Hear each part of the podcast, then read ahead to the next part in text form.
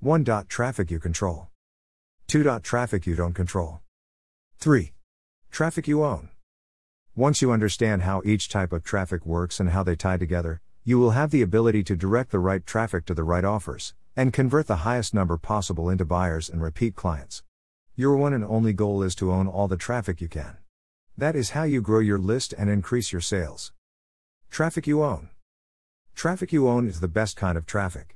It's your email list or your followers, readers, customers, etc. Call this the traffic that own because can send out an email, post a message to your followers, or make a blog post, and will generate instant traffic.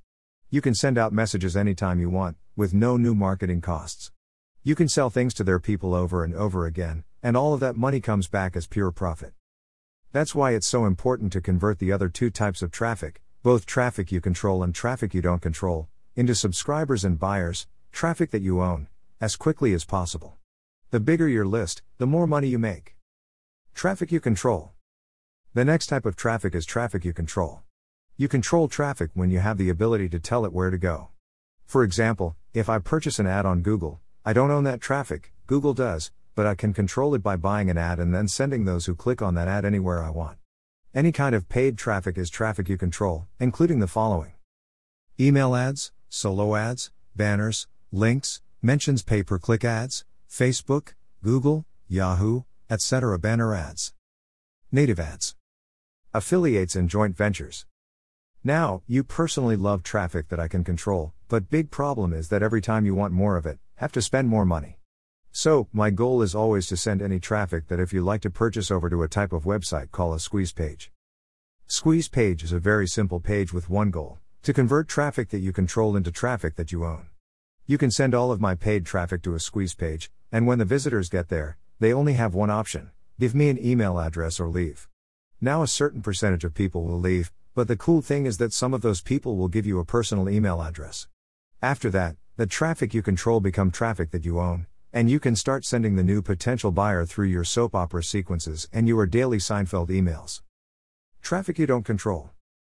This last type of traffic just shows up, and don't have any control over where it came from or where it goes.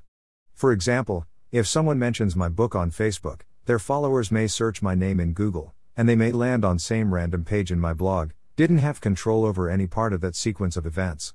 There are lots of types of traffic that don't control, including social media, Facebook, Twitter, Instagram, Google, LinkedIn, Pinterest, etc. Search traffic, search engine optimization or SEO guest blog traffic. YouTube. Guest interviews. Now, just like traffic that control, only goal with traffic that I don't control is also to turn it into traffic that I own. To do this, I try to push all traffic that I don't control back to my blog. If you visit any of my blogs, you'll notice that the top third of my blog is nothing but a glorified squeeze page. When people go there, the only real thing they can do is give me their email address. After they do, they do that, they become traffic that you own, and you can put them into communication funnels. Now that you understand where you can find congregations composed of dream clients and you understand that your goal is to convert those people into traffic that you own, the next question is what do you do with the potential customers after they join your email list? The article is taken from .com Secret. Written by Arshad. A.